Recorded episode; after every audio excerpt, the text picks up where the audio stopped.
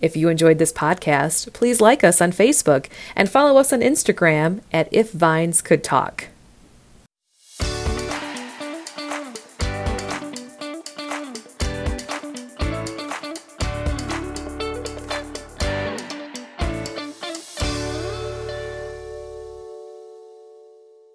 We believe Michigan makes great wine.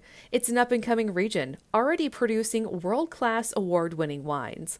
Our mission is to enhance the prestige of Michigan wine and help the world learn more about all we have to offer.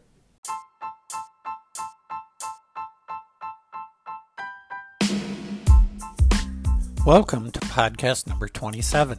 Today we close out the series about Michigan grapes. Jayme and I talk about the important place the Concord grape has in our history.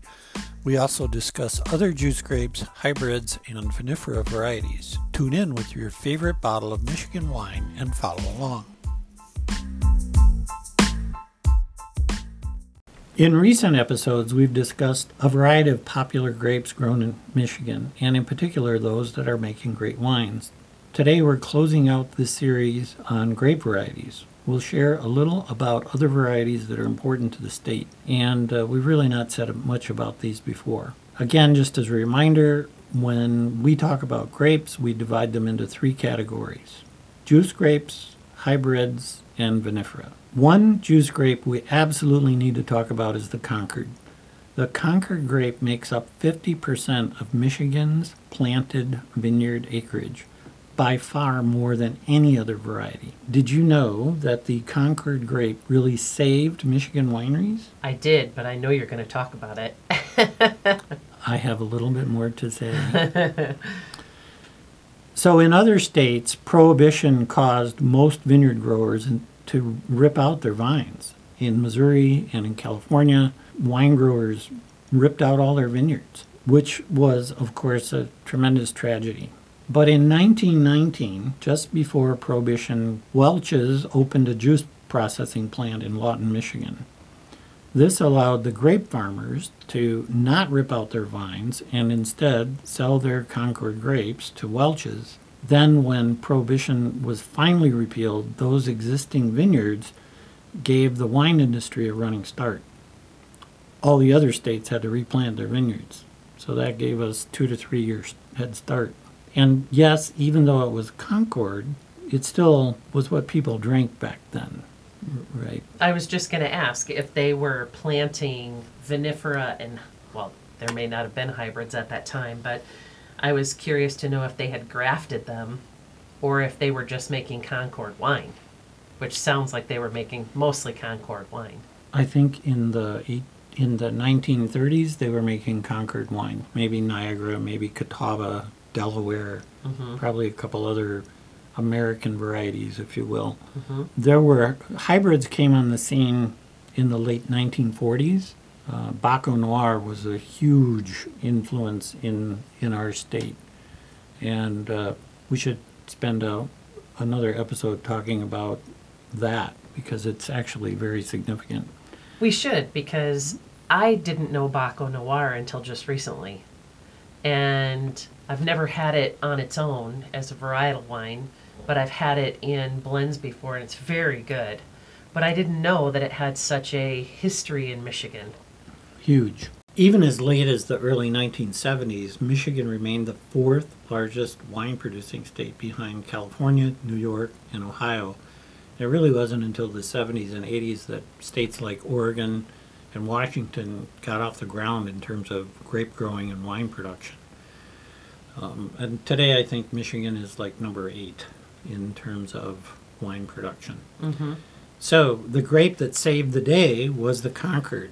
And even though most wine aficionados, including me and including you, you know, we don't really like Concord wine, it did save the industry here in Michigan. So we need to pay homage to this to this grape. Interesting history. Recent DNA testing has shown that a Concord is a hybrid of an unknown wild grape in Catawba, which is another American variety, and the Catawba is identified as a hybrid between another unknown wild grape and Sémillon, a vinifera variety famous in France for blending with Sauvignon Blanc for sauternes, and these typically come from the Graves region of Bordeaux. So who would have thought?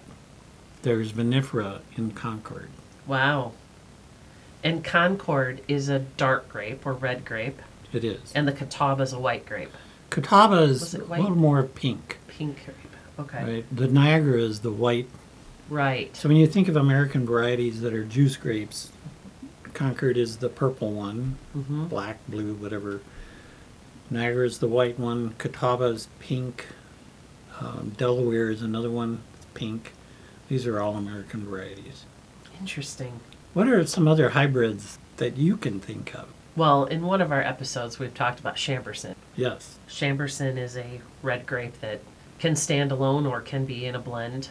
I think its more recent popularity is it's it's coming into its own. Vidal Blanc, which I don't know that we have a lot of that down here. I know it's more up north where they do ice wine. Yeah, those are a couple varieties. I think those are widely planted. I forget the exact ranking. You know, we talked about Marquette earlier. Is it's the third most planted hybrid Mhm. behind Vidal and Chambourcin. So Right. There you go. Right? Interesting that you mentioned those two. Yeah. What other vinifera varieties kind of stand out in your mind that we haven't talked about? What about Cab Sauv? Which, what do you think about Sauv? Love Sauv. I think Michigan Sauv is compared to other states. I would say it's a little thinner than what you find in California or Argentina or Chile. I think they're yeah, I think they're a little thinner. Doesn't mean they're not as good. I think they age well in the bottle. If they taste good now, they'll taste even better later. And be a little more fuller bodied, I think too. You know, um, a lot of times people think Michigan just they can make wine, but it's not as good as some other wines they've had. And that's so wrong because every vintage we make is different.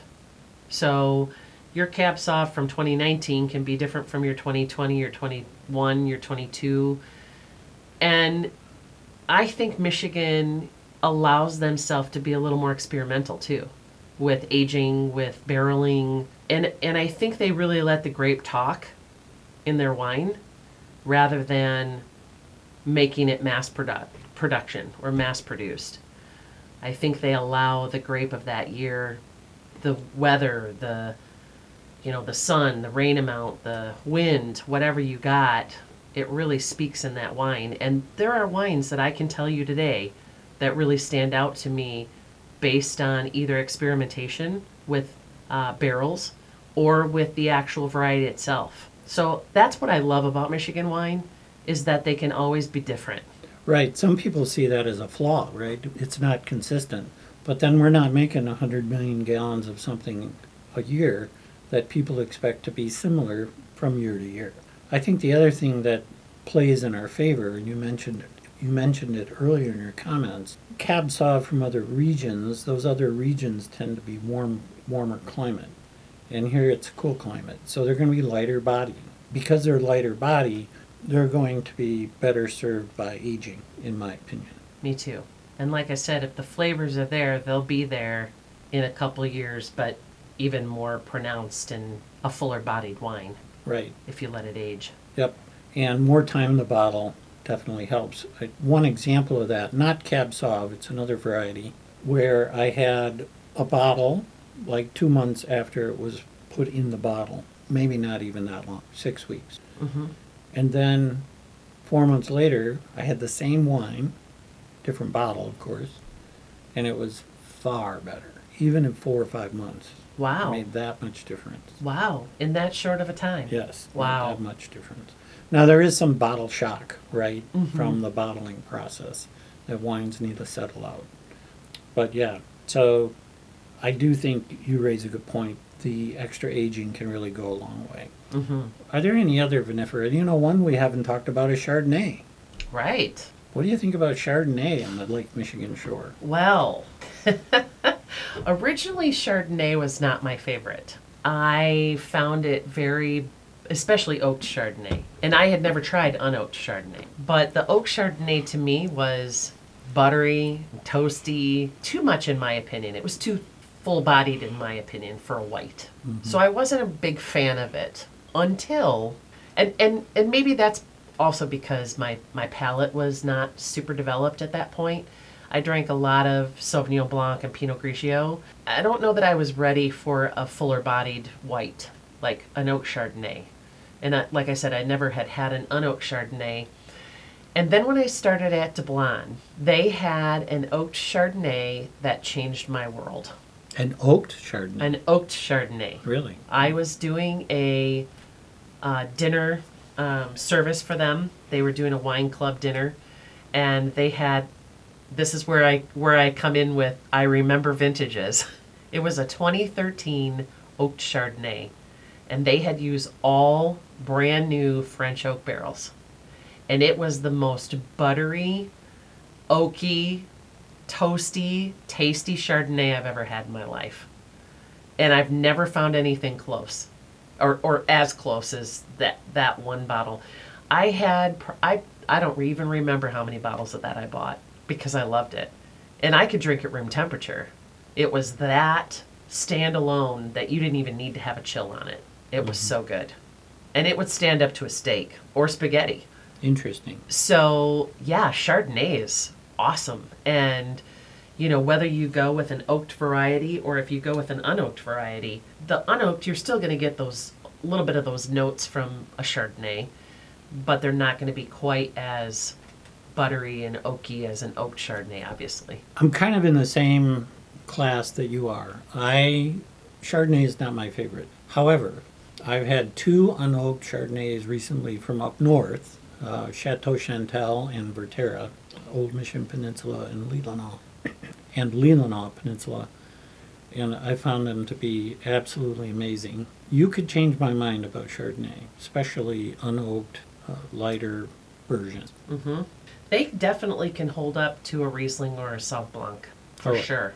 Absolutely. Absolutely. Well, we could spend a lot of time talking about lots of different grapes. And I think we need to maybe change this up a little bit. Maybe in this in an episode soon to come we should talk about Pinot Noir. Yeah, let's do that. What do you think? I, I think that's a great idea. All right.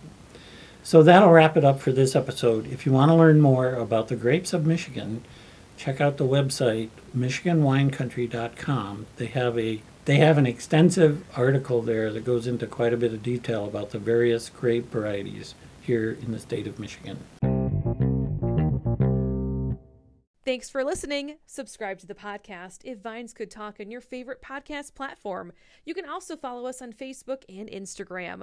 We always appreciate likes, shares, and comments on our podcast and social media. If Vines Could Talk comes to you from Vineyard View Recording Company in Baroda, Michigan, Produced, edited, and hosted by Steve Salisbury. Co host is Jayme Newman. Narration by Sarah Spoonholtz. Copyright 2024.